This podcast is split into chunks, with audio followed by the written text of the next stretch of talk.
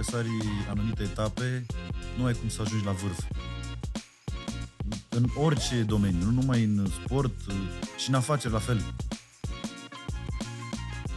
Nu ai cum să sari de jos, să ajungi direct în vârf și te meți acolo. Foarte greu. Eu am învățat ceva în viața asta. Dacă îți bagi joc de bani, o să-și bată și ei la un moment dat joc de tine. Tot timpul trebuie să-i apreciezi, tot timpul trebuie să-i respecti. Și eu cred că mi-a ieșit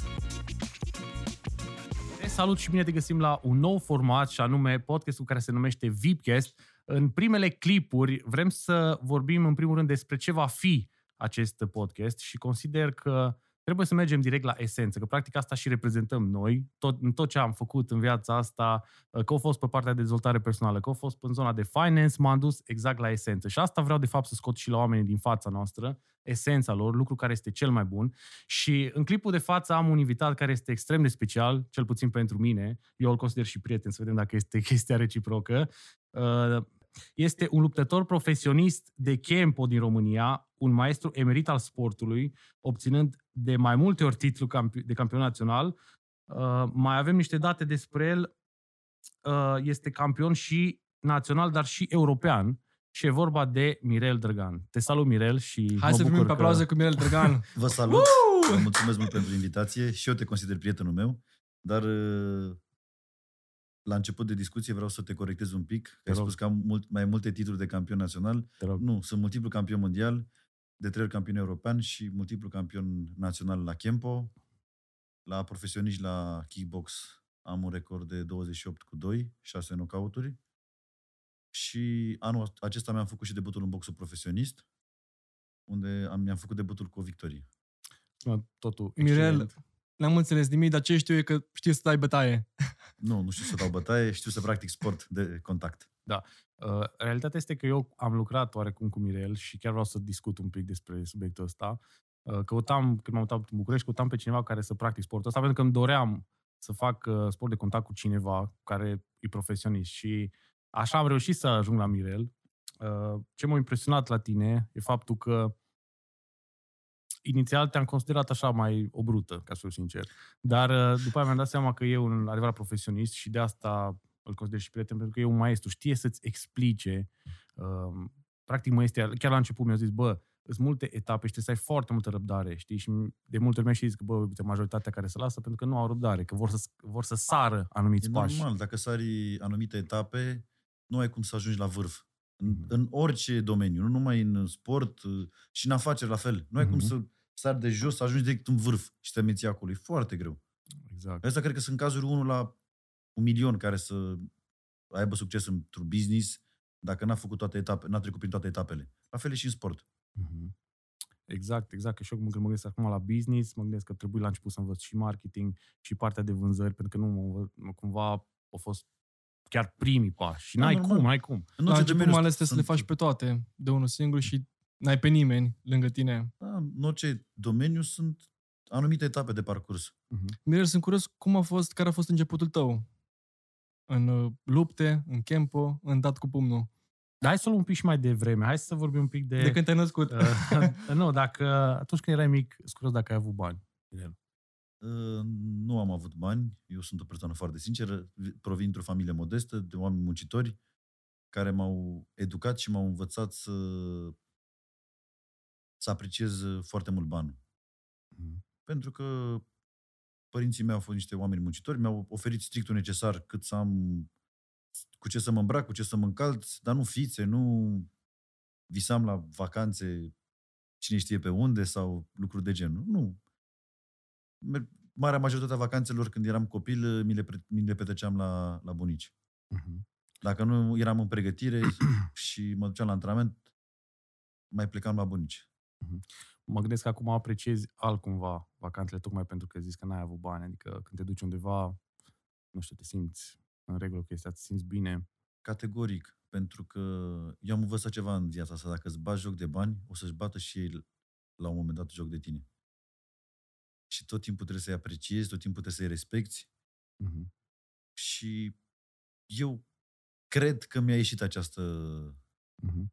bine, sunt convins că au fost și momente când ți-ai bătut joc de bani, că altfel n-ai cum să... N-aveai cum să ajungi la convingerea Am asta. mai făcut și excese, nu pot să spun Da. că nu. Dar nu te gândi că am foarte mulți bani. Mhm. Trăiesc mo- normal, modest. Adică eu, de exemplu, când am uh, partea inițială, când am venit la București, că a fost un alt stil de viață față de ce eram obișnuit la Cluj, și faptul că am și vrut să trăiesc un pic viața, am început să-mi iau și mașini decaputabile și așa, și adevărul e că un pic cu capul am luat-o razna, că ți urcă la cap, știi? Să- Nu știu, cel puțin eu asta am Da, și eu am, resimțit. eu am o pasiune pentru, Știu pentru asta. mașini. Când uh, mă întâlneam cu Mirel, tot timpul el avea jeepuri, chestii și eu cu Sirocco. Mă duceam cu Sirocco la Ziceai antrenament. că schimba mașina la săptămână. Da, dar ideea e că tot timpul ziceam, bă, Mirel, oricum o să-mi iau un Lambo. Încă nu s-a întâmplat, mai este, dar uh, oricum o să-mi iau Lambo. Și eu ți-am zis că mi-am Maserati și mi-am luat. Vezi? Un om al cuvântului. Mirel, uh, știu că tu ai avut și o perioadă, uh, practic, din moment ce ai avut o copilărie modestă, cum ai zis și tu, ai avut și o perioadă în care ai trăit cumva în cartier și știu că mi-ai zis chestia asta și aș vrea să-mi spui așa câteva din experiențele pe care le-ai avut în cartier sau lucruri care poate te-au marcat. Nu pot să spun că m-au marcat uh, unele lucruri în cartier pentru că nu aveam probleme cu nimeni. Da, am copilărit și am crescut într-un cartier mai rău famat, în Doamna Mhm. Ghica, Mm-hmm. printre oameni de etnie, dar nu am avut niciodată probleme cu ei. Tot timpul ne-am, ne jucam împreună, ne respectam, nu aveam uh, probleme de genul. N-am, nu intram în conflicte cu ei pentru că și ei mă respectau la rândul lor că făceam și sport de contact Mm-hmm. și ne respectam reciproc și acum sunt în continuare, sunt prieten cu ei, fără, n-am nicio problemă să discut cu ei, să ies cu ei, să merg cu ei. Chiar dacă sunt oameni de etnie, eu nu am nicio problemă cu ei. Sunt prietenii mei și acum, Mai umbli cu oamenii din copilărie cu care ai crescut, mai umbli cu ei. cum să nu? Eu în fiecare, aproape în fiecare zi după ce termin antrenamentul de dimineață, mă duc în cartier la... și stau acolo la Mm-hmm. Eu o să-ți pun o întrebare directă. prietenii știi? mei nu, după nu, dar antrenament. nu consideri cumva că te trag în jos faptul că poate ești la același... Nu cunosc circunstanțele, dar uite, de exemplu, zic eu din viața mea și și tu poți să zici din viața ta, faptul că eu nu prea mai am prieteni, cel puțin prietenii mei din cartier de la Cluj, cumva nu prea mai țin legătura cu ei, în ideea că ei cumva au preferat să rămână la nivelul ăla, să spargem semințe, să bem o bere, să tragem, să fumăm joint, să... Nu, nivelul de cartier, Bine, știi? uh, Și asta... Poate acum nu, nu m-am exprimat foarte, foarte corect. Uh-huh. Eu am doi, doi prieteni Uh-huh. care consider prieteni adevărați. Da. Restul, restul sunt cunoștințe, sunt, Ah, ok. am crescut cu ei, ne respectăm, vorbim, Uh-huh. dar Mhm. prieteni adevărați, nu poți să spui că ai... Cine spune că are 100 de prieteni, îi- eu îl contrazic și spun că prietenii ăia sunt pe interes. Doar când sunt la bine. Dacă ești la rău, nu o să vezi, nu o să mai vezi pe acei 100 de prieteni lângă tine. Dacă îți mai rămâne unul, doi. E adevărat. Asta e uh, părerea mea strictă. Nu generalizez, nu spun că tot, toată Mhm. lumea e așa sau invers. Asta e părerea mea și mi-o mențin și mi-o și susțin. Uh-huh. Pentru- la fel. Pentru că am trecut uh, prin etape de genul și chiar am văzut cine mi-e aproape și cine nu.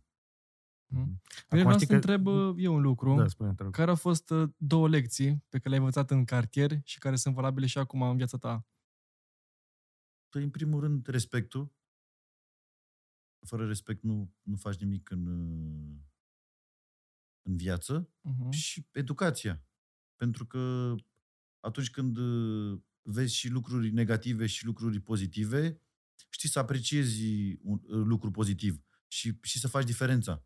Altfel nu ai putea să mai apreciezi un, un lucru dacă îl- ăla e din, din, din prima. Uh-huh. Așa, făcând diferența între bine și rău și vezi și binele, vezi și rău, știi să le, să le apreciezi după aceea. Uh-huh. Bun, Darian, știu că l-ai întrebat pe Mirel și asta aș vrea să te las pe tine. Cum ai ajuns să devii luptător? Da, efectiv. Știu că mi-ai povestit tu că de la șase ani ești în Da, domeniu. m-am- Dar cum, care a fost efect? Bă, că de obicei părinții, când uh, vine vorba de copii, îl feresc de bătăi, nu lasă da, să... chiar. Eu, de exemplu, am vrut să fac box de când eram mic și nu m-au lăsat ai mei, că bă, poate spargi nasul, poate spargi, nu știu, urechea, ochiul. Cumva Păi, foarte... Lucrurile astea pot să întâmple și la fotbal. Uh-huh. Pentru că dacă, stăm să, să, dacă stai să analizezi uh, pe general, sunt mai multe accidentări la fotbal decât la sporturile de contact. Sunt mai multe decese în, în fotbal decât în sporturile de contact. Uh-huh. Pentru că atunci când intri și în ring și în cușcă și pe saltea, pe tatami, tu pregătești corpul pentru ce va urma. Adică tu ești foarte bine pregătit pentru lucrul ăla. Dar așa, în fotbal, ai văzut, pe, sunt la o dată pe an, cred, uh, nu o dată pe an, minim de 100 de ori pe an, vezi rupturi de ligamente, tibie cu peroneu, Mhm. fracturi și tot felul. La Am înțeles ce vrei să sportul de zici. contact nu vezi Mhm. așa multe accentări. Sunt și la noi. Păi, Aș fi ipocrit să spun că nu sunt. Dar nu așa dese ca în fotbal. Mhm. Deci cumva este un paradox, că practic când te bați acolo, în sport în care te bați cu Da, pentru omul, că acolo nu te pregătești- lovești cu adevărat. Pregătești corpul. Tu, tu știi Mhm. să la, la ce te aștepți acolo. Corect. Și hai să revenim la cum am apucat de sport. Mhm. Mă duceam cu, cu tatăl meu să o luăm pe sora mea de la gimnastică în școala generală la 30, unde am și învățat uh, școala primară. Și lipit de, de sala de sport la fete unde făcea sora mea gimnastică, era sala de sport la băieți. Și auzeam eu gălăgie acolo și cum eram eu copil și ne-a, ne-a strâmpărat năzdrăvan, am deschis uh, ușa și am văzut că se băteau, se... Am închis ușa și am spus tata că vreau și eu aici. Ce vrei tu aici? Trebuie să mă copil, șase ani. Nu, nu, nu. Am plâns, cred că, două săptămâni. L-am bătut Mhm. la cap să mă ducă, să mă ducă, să mă ducă și până la urmă a dus. A zis, la să duce și el, vine și el două, trei antrenamente și, Și bă, gata, se lasă. și trece. Și după- de atunci, din prima secundă, mi-a plăcut și de atunci nu m-am mai lăsat de sportul de contact. Mhm. Și care a fost momentul ăla când, uh, nu știu, ai început să faci bani, când ai devenit prof, luptător profesionist, gen oficial, cumva? Nu am început să fac bani uh, când am început să devin pro- profesionist, pentru că eu am, am început să lupt la amatori. Și primii bani am făcut uh, când am participat la campionatul uh, mondial de, de Kempo. Și atunci mi-a, mi-a dat sensei Amato Zaharia și mie o, o premiere. Cu siguranță nu, nu mă încadram la, la premiere atunci, dar Câți ani aveai atunci? uh, 16 ani. Mhm. 12 ani. Mi-a dat de la dânsul, nu știu de unde mi-a dat, Mhm. m-a ajutat, cum de altfel face și acum, ne susține și e în umbra noastră peste tot. Mhm. Și după aia am început așa, ușor, ușor. Am, am trecut la seniori, am prins lotul, după aia am început să particip și la gale, prin sponsorizări, prin... Mhm. Ai avut un job până acum. Uh, da. Ce? Am lucrat la... Asiguram pază la un casino, Mhm. la 19 ani. Era o perioadă în care nu prea mai aveai încasări din, uh, din box sau... Stai un Nu pic, că ca- nu, nu te gândi că în, uh, Sport, da. în sport Da. faci niște bani să trăiești, Și mai ales în Mai ales în România. România. mai ales asta în zic. România. Mhm. Nu este foarte foarte apreciat sportul la noi în România. După cum se vede, suntem în cădere liberă cu, cu sportul Mhm. în toate, la toate sporturile. Și trebuia să avem și un, uh, un job pe lângă. Și chiar era, țin minte că atunci pe vremea aia aveam în banii de acum 3 3300 aveam salariu pe carte de muncă. Mhm. Acum 15 ani. Bun. Adică, 3300 de lei? Tri- Da. tri- 3300 de lei, nu? da, luam, Mhm. Mhm. pe vremea aia luam 33 de milioane Mhm. salariu. Era un Era salariu, ceva, da. era un salariu foarte mare Da. pe, pe vremea aia. Bine, și acum e un salariu mm, decent. E decent, mai ales acum în București, 3300 e foarte puțin, mi se pare puțin. Și mai ales cu inflația asta, nu știu ce. E, Chiar mă gândeam zilele astea, cum naiba poate cineva să trăiască cu salariul minim pe economie? Am dat, eram la cărturești și am dat efectiv 200 de lei pe două cărți. Dar nu Cum? te, nu te gândi că un om care are salariu minim pe economie, îl vezi vreodată la mall, îl vezi vreodată să dea 200 de lei pe cărți sau pe ceva de gen. Nu, exclus. Dacă îi dă cineva cadou o carte și e pasionat să citească, o citește, dacă nu, nu. Clar, pentru că el se gândește, își face, are calculat pe fiecare zi pâinea, uh, uh, oala de ciorbă, Da. care bănuiesc că și-o, și-o face pe etape, cât mi merge asta? Merge 3-4 zile. Nu o să le vezi niciodată că mănâncă în oraș, pentru că Mhm. asta e realitatea, Mhm. din păcate. Din păcate, da. Trăim într-o țară, bine, nu neapărat în România, că peste tot sunt, uh, sunt pături sociale diferite. Da. Mirel, hai să ne ducem cu discuția un pic la care ar fi, care crezi tu că este atul tău ca și luptător? Ce crezi că te face special în ring? Păi eu Și cred diferit. că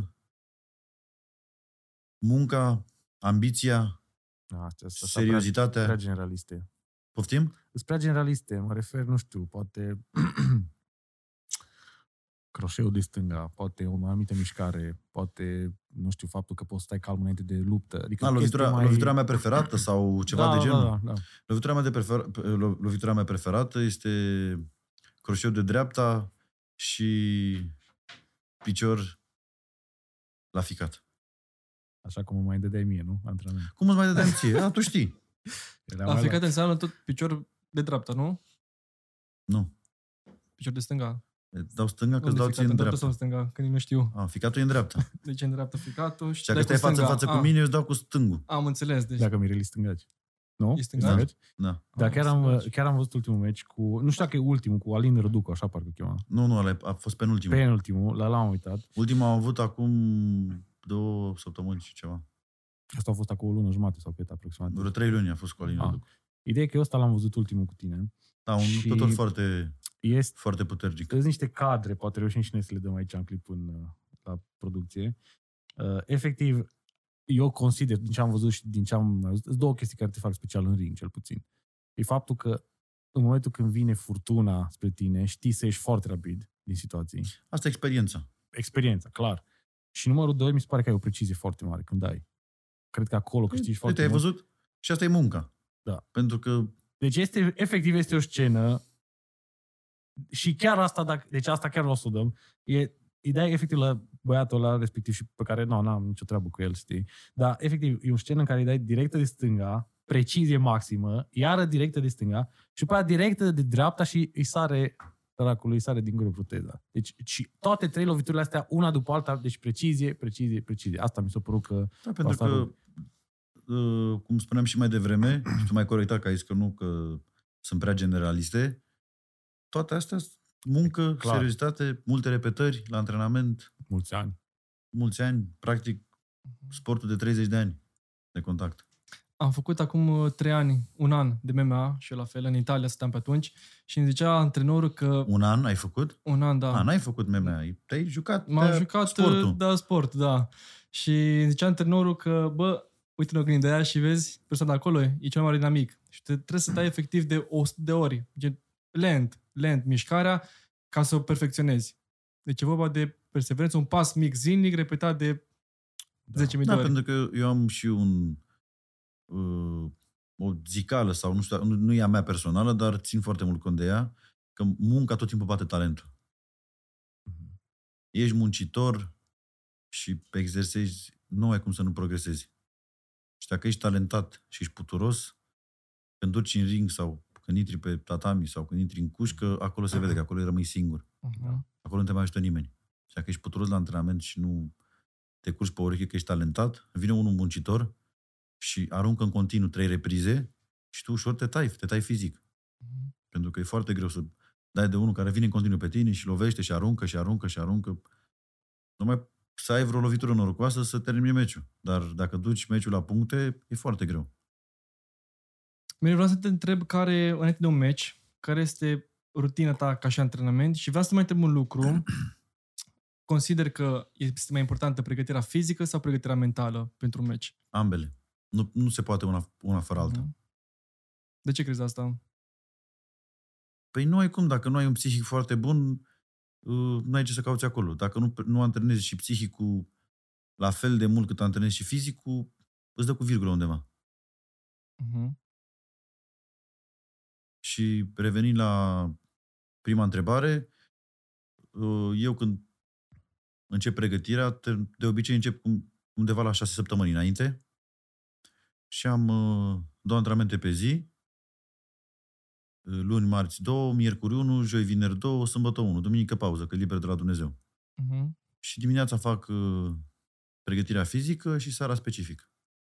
Uh-huh. Dimineața la 8 am început antrenamentul, la 10 maxim am ieșit din sală dacă mai fac și eu un stretching, o saună de Mhm. relaxare, Ți-a fost vreodată frică când ai intrat în ring? niciodată. Real vorbind. Real vorbind, nu mi-a fost frică niciodată, pentru că dacă ți-e frică, mai bine nu intri. Nici când erai mai tânăr. Nici când eram mai tânăr. mai ales când uh, eram mai tânăr, eram și idiot. Vorba vine idiot. Uh, eram tâmpit, tembel, nu, Mhm. Nu-ți păsa. Deci ai capul înainte, nu aveam nimic de pierdut. vrei să dai Și- omor. Nu vreau, să- nu știu dacă vreau să, vreau să dau omor, dar eram, nu știu, nu mă interesa, nu îmi plăcea ceea ce făceam și acum tind să cred că o făceam bine. Mhm. Bine, vreau să vorbim un pic și despre faptul ăsta, dacă tu, de-a lungul vieții tale, și nu mă refer doar în sport, dacă ai avut mentori, sau dacă ai mentori.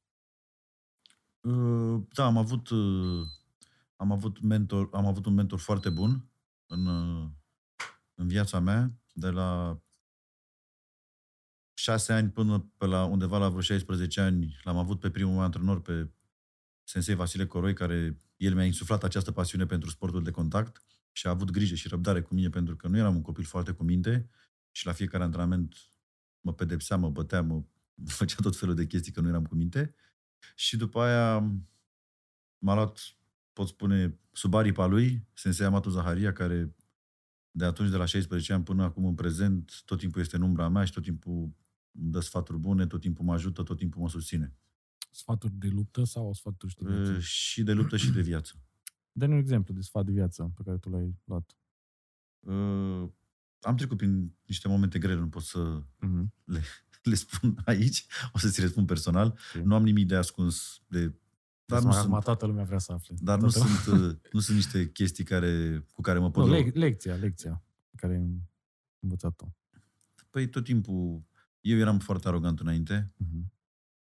Să-ți dau un exemplu care am, am simțit pe pielea mea. Te rog. Eram, uh, când m-am luat prima oară la, la lot, aveam 16 ani, 17 ani, ceva de genul ăsta.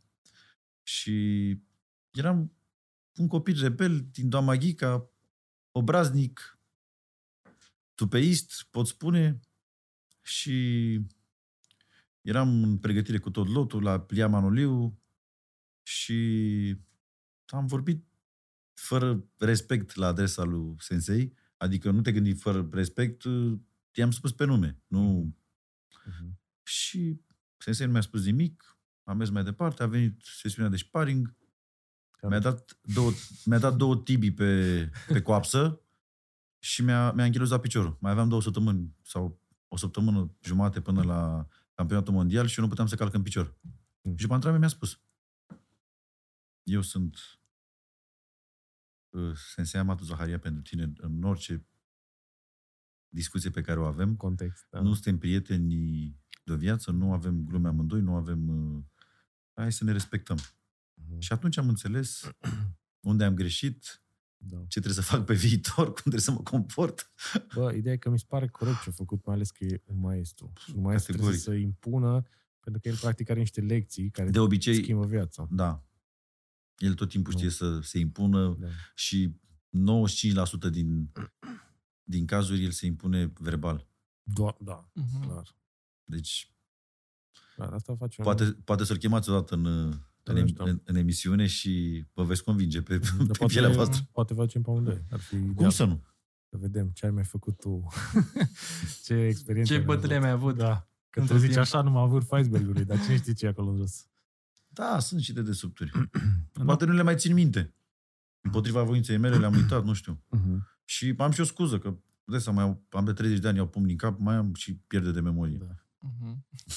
Mirel, ai vrut să renunți până acum la chestia asta de a, a box, am vrut să zic, a lupte. La Dacă sport? nu, să lupți. nu la sport, la lupte. Că sportul e altceva. Sportul probabil o să- ți-a intrat în ADN, o să-l faci tot restul vieții. Să...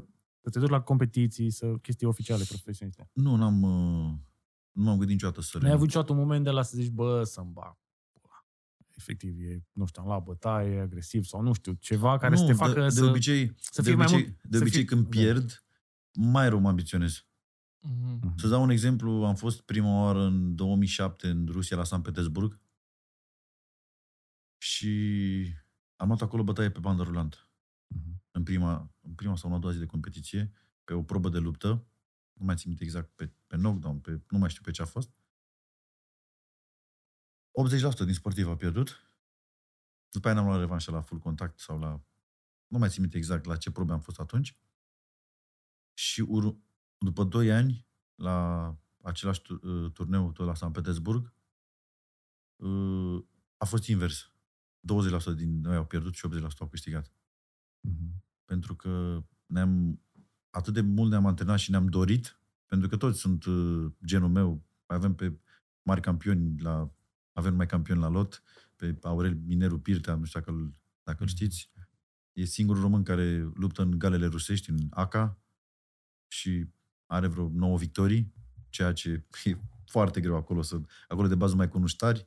Era pe vremea aia la lot uh, Geo Păcurariu, primul, rom, primul român care a luptat în Bellator în America și, și mulți alții, nu mai țin, le, le țin minte, nu mai țin minte exact lotul care era atunci, dar uh, am demonstrat și rușilor că putem să ne batem de egal egal cu ei. Mhm. Tu acum câte ne Oficial sau neoficial? oficial? Neoficial îți dai seama. Neo, neoficial, uh, 33. Dacă te uiți la toate galele la care lupt de vreo 3 ani, am aceeași vârstă. Te, te Uite trebuie să upgradeze. Nu mă deranjează deloc, crede-mă. Oricum ai zis vârsta și Da, te Azi întreb asta, cinci ani Mirel, pe- dacă te gândești, nu știu, să te retragi poate din competiții la un anumit punct. Adică mă la gândesc ce vârstă te 100% gândești să că- te retragi? Am fost pe piciorul de a pune punct anul ăsta la profesioniști, adică să nu mai lupt la profesioniști să, și să lupt doar la amatori. Dar m-am răzgândit. Am zis că mai lupt încă un an. Pentru că mai pot încă fizic, accidentări mari nu, nu am. La, la amatorii mai, e mai ok pentru că avem uh, protecții la, la tibii, avem cască, Da. e mult mai... Nu, nu, Loviturile e, sunt mai line. nu e uzură așa mare, nu dai os pe os. Da. Cum e la... Mhm. Te gândi ce vrei să faci după. Păi, în proporție de 90%, cred că o să-mi schid o sală. Vreau să, Mhm. visul meu e să-mi fac o academie de, de campă. Doamne ajută, dacă se întâmplă asta, eu vă încurajez să mergeți în ideea că nu știu cum o să arate sala, dar știu ce o să vă predea Mirel și e expert. în Și prezent. sala va arăta foarte bine, Doamne pentru, ajută, că, pentru că Doamne vreau să ajută. fac ceva frumos. Doamne ajută. Știu, Și- știu, știu gusturile. Exact Am văzut asta asta în primul rând de vreau la mașini. deci de la mașini, dacă sunt Asta aceleași vreau să gusturi zic, mai că de la departe... ce am discutat până acum de la mindset, îmi dau seama că ești o persoană care nu neapărat perfecționist, dar vrea Tin- totul. Tind spre perfecțiune. Oricum, ca să ajungi la un anumit grad de excelență în orice domeniu, îți niște, mi se pare că sunt niște lecții ale succesului pe care trebuie să le înveți, care, pe care, de exemplu, și noi le-am învățat în domeniul nostru și cumva cred că de asta și rezonăm într-o oarecare formă. Că eu, de exemplu, când am venit la tine să mă antrenez cu tine, nici nu mi-am permis să îți comentez sau să zic ceva, tocmai în ideea că știu ce înseamnă să ai pe cineva care e expert Mhm. în domeniul ăla să-ți explice unul la unul. Știi? Și Bine, asta... asta trebuie să ai și încredere în persoana respectivă. Păi, Da. Asta, încrederea o câștigi pe parcurs, nu poți să ai încredere din prima din zi. prima. Pentru exact. că nu orice sportiv bun poate fi și un pedagog bun sau un antrenor bun. Corect. Adevărat. Exact, exact asta am să zic. Eu chiar uh, mai și studiez în privința antrenoratului, m- mai mă uit la filmulețe, mai mă uit la Mhm. metode de antrenament, pentru că și sportul evoluează precum tehnologia la telefoane. Adevărat. Dacă stați să vă uitați, vă dau un exemplu. La boxul de acum 20 de ani și boxul de acum. E Diferit. alt sport, deci alt sport. Da. Deci orice, și fotbalul. Uitați-vă cum se juca fotbal acum 20 de ani și cum se joacă acum. Acum Adică zici tot- că te joci pe PlayStation, în sensul în care tot- arbitrii Tot au... sportul tot. evoluează și dacă nu îți faci update, rămâi învechit. Și pe aia te întrebi de ce nu ai rezultate. Pentru că ai rămas pe stilul vechi și nu ai fost în stare să să dai un update. Ca la Mhm. telefoane. Ai văzut că ți apare uh, o dată la 3-4 luni. Update la telefon. Da, normal. Mirel, vreau să te întreb dacă ai dus partea asta cu luptele și în afara ringului. Dacă ai avut altercații pe, pe afară. Asta ne interesează pe toți. După zâmbet îmi dau seama că a fost ceva. Am avut, Au mai uh, fost. Am avut și... Cât vrei tu să intri în detalii? Vorba adică aia am nu- avut noi și nu facem lupte. Ați avut și nu aveți, nu faceți Da. lupte. Eu am evitat pe cât posibil. Nu știu dacă am făcut șapte o bătăi pe stradă de când practic sport, Mhm. pentru că... Și ai pierdut, nu? Te-ai, te-au bătut. Da. Uh, uh, Bine, când eram copil până la 20 de ani nu se pun Nu alea. se pune. Alea sunt de ale Alea sunt copilăriei. așa, Joacă, vorba aia. Din inerție. Alea nu. Prim, păi pot să spun că la, în clasa 5 era să, să mă izmatriculeze de la școală din cauza violenței. Oricum, eu cred că te-a ajutat foarte mult faptul că ți-ai dus energia asta, fru- frustrările, că tot am avut eu și eu toți avem Toți frustrări, și ți le-ai reușit să ți le pui într-un cadru organizat cum e sportul de contact. Adică eu consider că tu ajutat foarte mult. Sau nu știu, zim tu Ca- chestia dacă te ajutat Ca- foarte Categoric mult. normal. Pentru Dacă nu că, făceai, dacă nu că făceai sportul- sport, ce făceai? Adică, Nu știu ce... Da. Nu știu ce făceam, că nu pot imagina viața fără sport și nu pot imagina în ce direcție m-ar, m-ar fi dus viața dacă nu făceam sport. Pentru că pot să spun că m-am născut în sală, fac sport de la șase ani. Adică am început școala la șase ani, la șase ani am început sportul. Adică am mers cu ele în paralel. direct. Și nu pot să îmi dau seama, bă, oare ce făceam dacă nu, dacă nu făceam sport? hai acum dă și un exemplu de bătaie ce ai mai făcut pe stradă. Ceva, una, care să fie așa mai... Că toată lumea, toată lumea se întreabă. Dar povestește așa de la început, bă, eram acolo, stă la poveste cu nu știu cine și s-a întâmplat asta. M-a atacat unul. Nu mai Decât- știu așa, că n-au fost foarte multe și ne-am mai stâns pe acolo prin cartier, mai veneau, a mai venit unul să ia de un prieten, ne-am dus și am bătut chestii da, de Cum să făceau mai de mult. cum se făceau în pe vremuri, da. cartier. da. Pe vremea aia nu se făceau reclamații la poliție cum se fac acum. Totul se rezolva Se Om rezolva la la, om. la sursă. Da, da, da.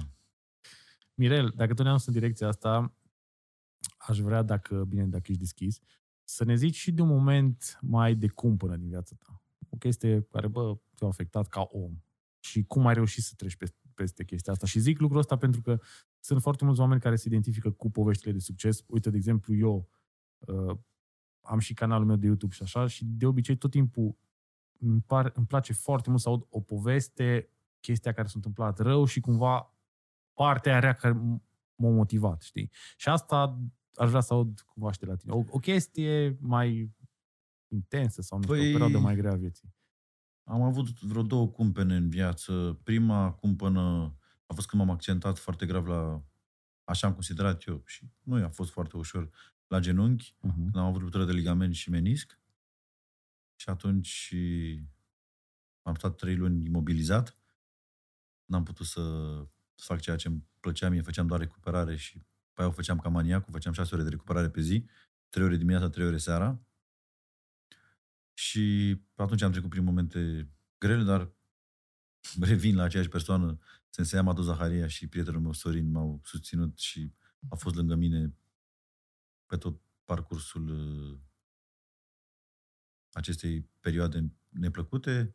Am mai avut o cumpănă care tot așa m-a pus pe, pe gânduri când am avut pe tatăl meu bolnav și atunci am trăit niște clipe foarte neplăcute și nu doresc nimănui. Vreun an de zile nu mă regăseam, nu, nu eram în stare de nimic. Mă duceam și pot spune că în timpul ăsta singura Alinare. alinare era sport.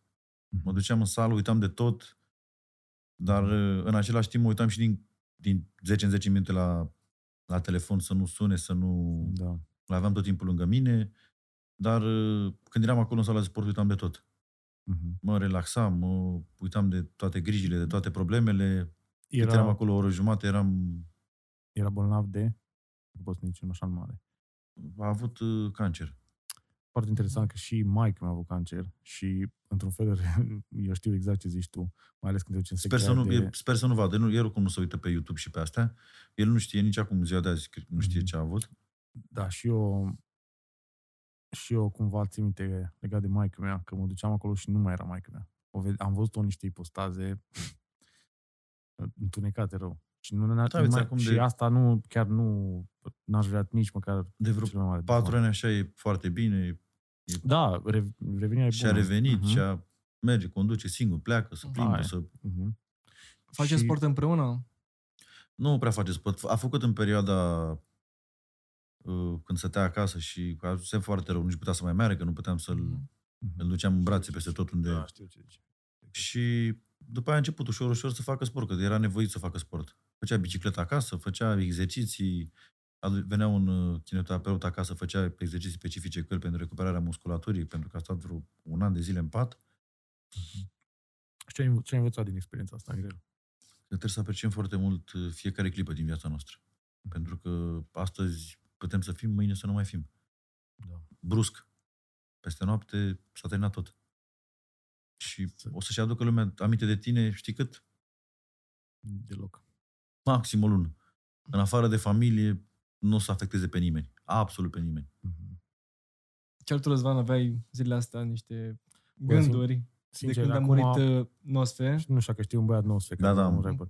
Nu știu. Cu Da, înțeles. știi, și te gândești, bă, poate să fie, poate să vină moartea oricând. Știi? De asta cumva, orice moment e un prilej de bucurie, mai ales cu Categoric. oamenii dragi, știi? Tot timpul în viață trebuie să faci exact ceea ce simți. Uite, de exemplu, eu foarte mult timp m-am gândit, bă, o să sacrific și o să trăiesc viața ideală când o să am nu știu ce sumă de bani sau Nu, exclus. n-aș mai face asta atât de, at, n-aș mai face asta atât de agresiv. Aș Bine. sacrifica, dar nu, nu nu poți să la spui nivelul că ăla. nu poți să trăi, uh, cum să spun, uh, e greu și fără bani. Da. Pentru că banii îți oferă confort, relaxare și stres în același timp, dar per total, dacă tragi linie, ai mai multe avantaje decât dezavantaje. Și dacă suma totală a avantajelor depășește și cu 1% cea a dezavantajelor, ești pe plus. Uite, zi-mi o parte bună pe care ți-o aduc banii și zi-mi o parte proastă pe care ți-o aduc banii. Păi partea bună e că îți oferă confort, te relaxează, poți să mergi oriunde în vacanțe, să mergi la Libertate. libertate Libertate. și în același timp îți mănâncă foarte mult timp Mhm. din viața ta. Pentru că nu poți să nu găsești banii pe nu-i colegi din pom. Mhm. Trebuie să Corect. te chinui, te stresezi, Corect. nu doar nopțile. Deci procesul pentru a ajunge la bani. La, la asta te referi. Da. Da. Și ca să-i Mhm. îi produci zi de zi, să, Da. să muncești pentru ei. Îți ia timp. Stres, nervi. Mhm. Că tu vorbim de bani și carieră și așa, tu te consideri o persoană de succes. Da, eu pot să mă consider o persoană de succes, pentru că mi-am depășit condiția. În sportul pe care îl practic sunt foarte bine. Ce înseamnă succesul pentru Mirel Drăgan? Păi, momentan câștig turnele unde particip, câștig la galele unde particip. Ce poate fi mai frumos de atât? Meseria? Familia? Poate. Păi mai, refera, mai referit, de, mai, mai întrebat de succes. Da. Păi și ăsta e succesul meu. Mhm. Familia Sunt- e acolo cu mine, pentru că mă susține tot timpul. Mhm. Cariera. Da. Dacă ai, n-ai avea succes în carieră și în toate, ne- s-ar nu mai lega nimic. Pentru că ai stat toată ziua trist, nervos, supărat. Bun, hai că am vorbit un pic și așa chestii mai personale și chiar mi-a plăcut să discutăm așa. Uh, Acum hai să revenim la niște lucruri mai lumești și vreau să te întreb, Mirel, că știu că tu ai avut ocazia să cunoști diverse persoane în uh, showbiz-ul din România, pentru că ai și fost concurent la Exatlon sau nu mai, la Survive, nu mai știu. Nu, la Exatlon la am Exatlon fost. ai fost concurent și știu că ai apucat să cunoști și cunoști, de fapt, multe persoane din showbiz. Și vreau să te întreb așa la un nivel macro, ce părere ai de lumea asta a showbiz-ului din România? Bine, în- în mare parte, părerea mea, acum, dacă mi o să-mi iau hate, îmi asum, Bă, real. Noi, noi nu prea... Vreau să zic și eu pe a mea. Poftim? După aia să zic și eu pe a mea. Noi nu prea avem vedete în showbiz la noi. La noi, 80% din vedete sunt oameni care se chiloțăresc, care fac scandaluri, care se ceartă, care divorțează, care l-a prins cu amanta, care l-a prins cu amantul. Astea sunt vedete la noi. Mhm. Dar ceva să facă constructiv pentru ei să apară la televizor, nu prea avem persoane de genul. La noi asta se vinde, prostia și incultura. Și dacă greșesc, îmi asum. Mhm. Da. Păi, Asta uite, înseamnă showbiz până la urmă. asta Nu? vinde, realitate că asta vinde. Da. Uite, și eu, noi la investitori avem uh, anumite tipuri de reclame pe care le punem în față și, și mi-au luat foarte mult hate de-a lungul timpului, că am niște reclame în care sunt prima mai cocalar uh, cu mașina. Știi? Și chiar dacă ceea ce zic are sens și explic oamenilor, bă, uite, așa faci bani, că pui bani să muncească pentru tine și așa, în timp ce dormi, doar așa vei ajunge la succes, whatever, spun chestii concrete, faptul că sunt cocoțat pe o mașină, aia vinde, aia prinde. Dacă eu nu eram cocoțat pe mașină, nu prindea. Și am făcut experimentul ăsta de 100 de ori. Deci am văzut-o cu ochii mei. Asta e realitatea, asta prinde. Prin mașinile, prin femeile, bârfa, Prin cacana. lucrurile pe care, de care nu ai prea multă parte în viața de zi cu zi, până la urmă. Da, Dramele, da, știi care e ce, chestia? s-a, Că- ce a făcut ăla, ce a făcut ăla. Uite, Hai să zic nu, un nu, dau, hint, nu dau nume. nu dau nume de televiziune, dar dacă te uiți, e o emisiune care are foarte, su- foarte mare succes. Uh, Tot așa, se folosește doar de drame. Și iau oameni pe la țară, Da, aici... mediocri, Mhm. submediocri, de multe ori, care nu știu să articuleze cuvintele, nu știu să scrie, nu știu să citească, citesc pe litere și au cel mai mare succes la, la audiențe. Da, aici deja e și o problemă mult mai gravă, dacă e să întrebăm, e o problemă de moralitate, știi? Că până la urmă oamenii ăia nu au conștiința pe care noi avem, știi? Și faptul că exploatezi pe cineva care nu poate să gândească la nivelul ăla, e un gest urât. E ca și cum ai, mi se pare că Păi e ca da, și alea, cum ai... sunt, alea sunt, scuză-mă că te întrerup, Uh, alea sunt vedete. Nu- N-ai văzut la un moment dat Vulpița și cu pe ăla, cu, cum, nu știu cum îl chema, Nu Flori, știu, Viorel? așa, Viorel. Vulpița și Viorel Nu mă erau întrebați de pe, unde știu. erau pe toate posturile, erau pe, au rupt TikTok-ul, Instagram, aveau câte 200.000 de urmăritori. Bă, n-ai cum să urmărești un om care e submediocru. Nu vreau să-i jine nici pe ei. Tot respectul pentru ei că au făcut ceea ce au făcut și au depășit condiția și tot au stat pe... Nu vorbesc din invidie, că Da, da. nu exclus. Știu ce zici, știu ce zici. dar n-ai cum să iei exemplu ăla, Da. avem copii, avem Da. oameni care vor să dezvolte la 13 ani, 14 ani și îi văd, îi văd exemplele astea, îi văd pe ăia că au succes, vreau să fiu ca aia. Mhm. Ceea ce e foarte alarmant în, Da, în este. ziua de azi. Da, nu prea mai găsești valori reale și valorile reale nu sunt promovate. Clar. Nu ies în față, nu îi promovează nimeni Păi și nici... Și de ce? Pentru că nu vând. Pentru că sunt plictisitoare. Da, asta e, nu vând. Da. Păi ce Atunci ți-am spus? Cine vrea să Ce, progreseze... ce, ce ți-am spus? Exact la noi asta, vedetele astea Da. care se crede vedete, uh, sunt prostituate, oameni de scandal și pe ăștia care se chiloțăresc, care se înjură, se... Și atât. și atât. Mhm. Și oamenii ăștia uh, care mă cheamă pe la emisiunea astea, care le-am dat exemplu mai devreme, astea prind la public. Mhm. Și dacă te uiți pe TikTok, pe Instagram, au sute de mii de vizualizări. Asta ce înseamnă? Pentru că astea se vând. Și ei sunt vedete. Mhm. Nu? În moment ce apari așa, te, con- se consideră vedete. Și se se consideră exemple, din păcate. Pe mine ce m-a surprins, tot așa negativ, e faptul că tot ce e în spate, sau cel puțin ce am apucat eu să cunosc, că n-am experiența pe care o ai tu în showbiz, dar multe persoane, extraordinar de multe persoane din București se droghează. Mie chestia asta nu mi-a venit să cred. Și, Multe persoane, da, din showbiz. 95%. Da, aia m-a surprins și pe mine. Mai ales că cumva totuși consider că vin într-o realitate cât de cât normală, Mhm. adică de la Cluj. Dar stai, știi, nu și te neapărat... Uh, nu neapărat doar vedete. Bine, da, clar, adică societatea... Dacă mergi la cluburi, Mhm, o să rămâi uimit. mhm. E coadă la baie. Păi na, de la mult alcool. Da, da, știu. De la prea multă apă. Uh, Darian, Mirel, dacă vrei tu să vreau mai să, întrebi... Da, vreau să te întreb uh, trei lecții pe care le-ai învățat viața asta, care consider că au fost cele mai importante pentru tine. Dar nu din sport. Că în Nu, sport, din viață. Din viață. Lecții. Ți mi-ai dat un, o întrebare care nu m-am gândit niciodată la, Bun. la ea. Păi, în primul rând, am învățat că nu e bună violența pe stradă. În al doilea rând, am învățat că nu trebuie să-ți bagi joc de bani. Și nu știu al treilea exemplu pe care pot să ți-l dau. Chiar nu trece prin cap acum. Mhm. Eu când mă... Și, și emoții n-am. Mhm. A, bine, asta... Mă consider, mă consider de acasă, de acasă, mai ales că sunt și prieten cu... Mai multe emoții Răzvan? am eu. E ok. Da. e ok. Nu, oricum Mirel Eu ce zice... să zic că în seara asta te-am cunoscut. Da. Apropo că l-am cunoscut pe Mirel, chiar cu asta și vrea, aș cam vrea să încheiem. Uh, și vreau să te întreb pe tine, Darian, de data asta, că acum ai apucat să-l cunoști un pic pe Mirel, cum îl definești tu ca om?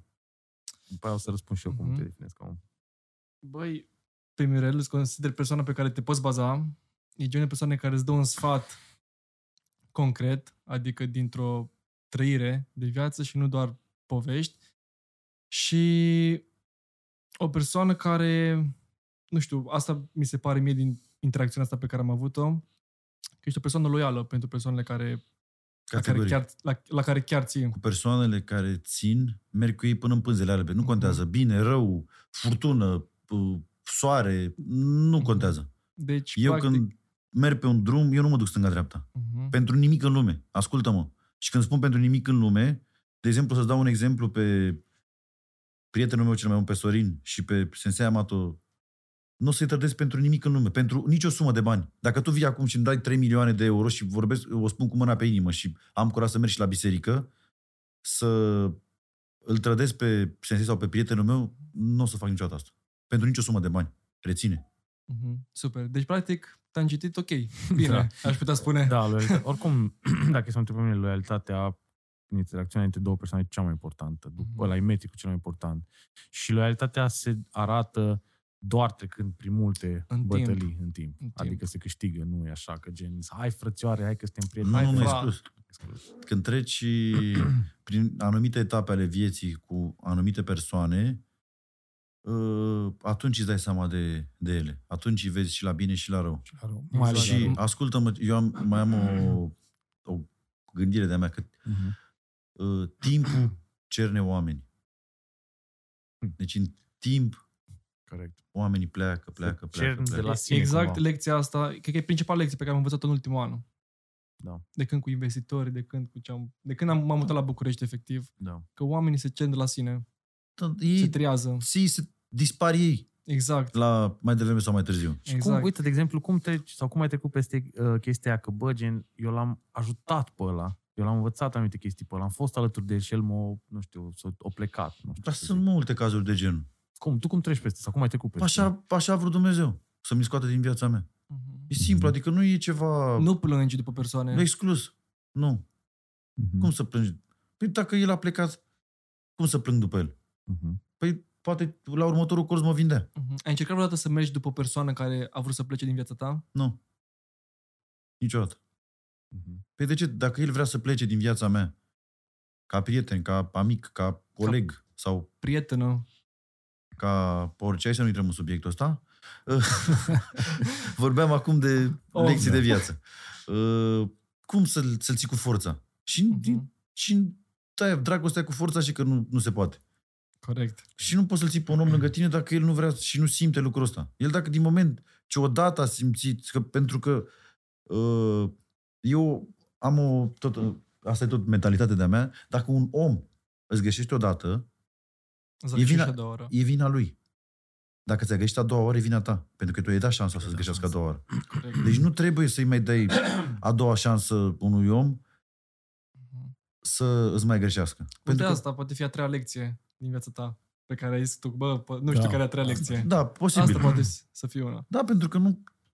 Oamenii în ziua de azi sunt foarte, foarte perverși, foarte alunecoși, Mhm. foarte invidioși și mai devreme sau mai târziu și arată fața. E Ai adevărat. simțit asta cu invidia, nu? Categoric. Oricum, invidia o simți și când ești copil mic, când tu ții, nu știu, un- o pereche de Adidas și celălalt face mișto de tine. sau. Deci, invidia oricum se simte. Ce, când eram mic aveam o perioadă de șase luni, șapte luni, un an. Mhm. Singurii. N-aveam Mhm. să schimb. Azi îmi- trebuie să-i asortez cu ăștia sau... Da. Sau cu exclus. tricou. Ce? Ce vă- Bun, tu cum Da, îl vezi pe... Eu, dar vreau să mai zic mai Hai, nou mai o zic ceva și chestie. pe aia. uh, chiar legat de chestia asta cu oamenii care ies din uh, viața noastră, uh, am auzit o analogie foarte tare. E de fapt ca și cum ai asemăna cu anotimpurile. Trece anotimpul și e bine să-l lași acolo. O trecut, bun, un, un anotimp nou acum. Un an nou, un anotimp nou, oameni noi, așa e cel mai bine. Mirel, cum te văd? Uh, aș cataloga prin două cuvinte, profesionist, de fapt aș zice trei. Profesionist, uh, profesor foarte bun și eu te văd ca un maestru. Și de asta mă Deci și- sunt maestru emerit al sportului. Da, asta era. și da, adică știe să-ți predea. Eu de asta v-am și încurajat dacă o să-și Mirel. Acum, cred că asta e momentul ideal să-ți faci uh, și o sală, să începi, să-i dai drumul, pentru că eu, șt- eu am văzut cu ochii mei și știu ce poți să livrezi și consider că multă lume o să aibă de câștigat. Categoric, dar uh, e foarte greu să te ocupi și de o sală În timp Pentru- ce, da, în timp ce încă progres, E pro, adevărat. profesezi. da. Pentru că vreau să fac o sală și nu vreau să-mi bat joc. Adică vreau să Fii mă acolo, ocup, să fii implicat. să mă ocup de sportiv, să mă ocup de ei cap-coadă Da. și nu, nu merge una cu alta. Că cu virgulă și nu vreau să-mi bat joc. Când mă apuc Mhm. de un lucru, vreau să-l fac pe la foarte bine. Mhm. Deci bine zis, Răzvan, profesionist. da. Ți-am zis că nu, nu poate nu sunt uh, uh, perfect, dar tind spre perfecțiune. Mhm. În tot ceea ce fac. Mirel, acum ca și încheiere, vreau să-mi spui care e lucrul ăla pe care ai vrut să-l zici în online, nu știu, poate că e vorba de o frustrare pe care ai avut o revelație, o chestie care s-a întâmplat acum și n-ai avut ocazia să zici. Și acum, care ar fi lucrul ăsta? Nu am avut nicio reținere cât, uh, cât am discutat cu voi, pentru că sunt foarte relaxat și n-am nimic de ascuns. Asta sunt eu. Asta Adică adică n-am- și simte oricum. N-am uh, Mhm. ceva să, să ascund. Pentru că ăsta sunt și toată lumea mă cunoaște. Adică nu pot să zic ceva ce nu este adevărat sau să evit unele discuții. Exclus, nu.